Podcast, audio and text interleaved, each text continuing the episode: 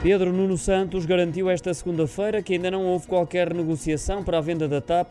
O ministro das Infraestruturas e Habitação deixou assim bem claro que não foram apresentadas propostas para a aquisição da Companhia Aérea Nacional, isto durante uma audição na Comissão de Orçamento e Finanças no Parlamento, no âmbito da proposta do Orçamento de Estado para 2023.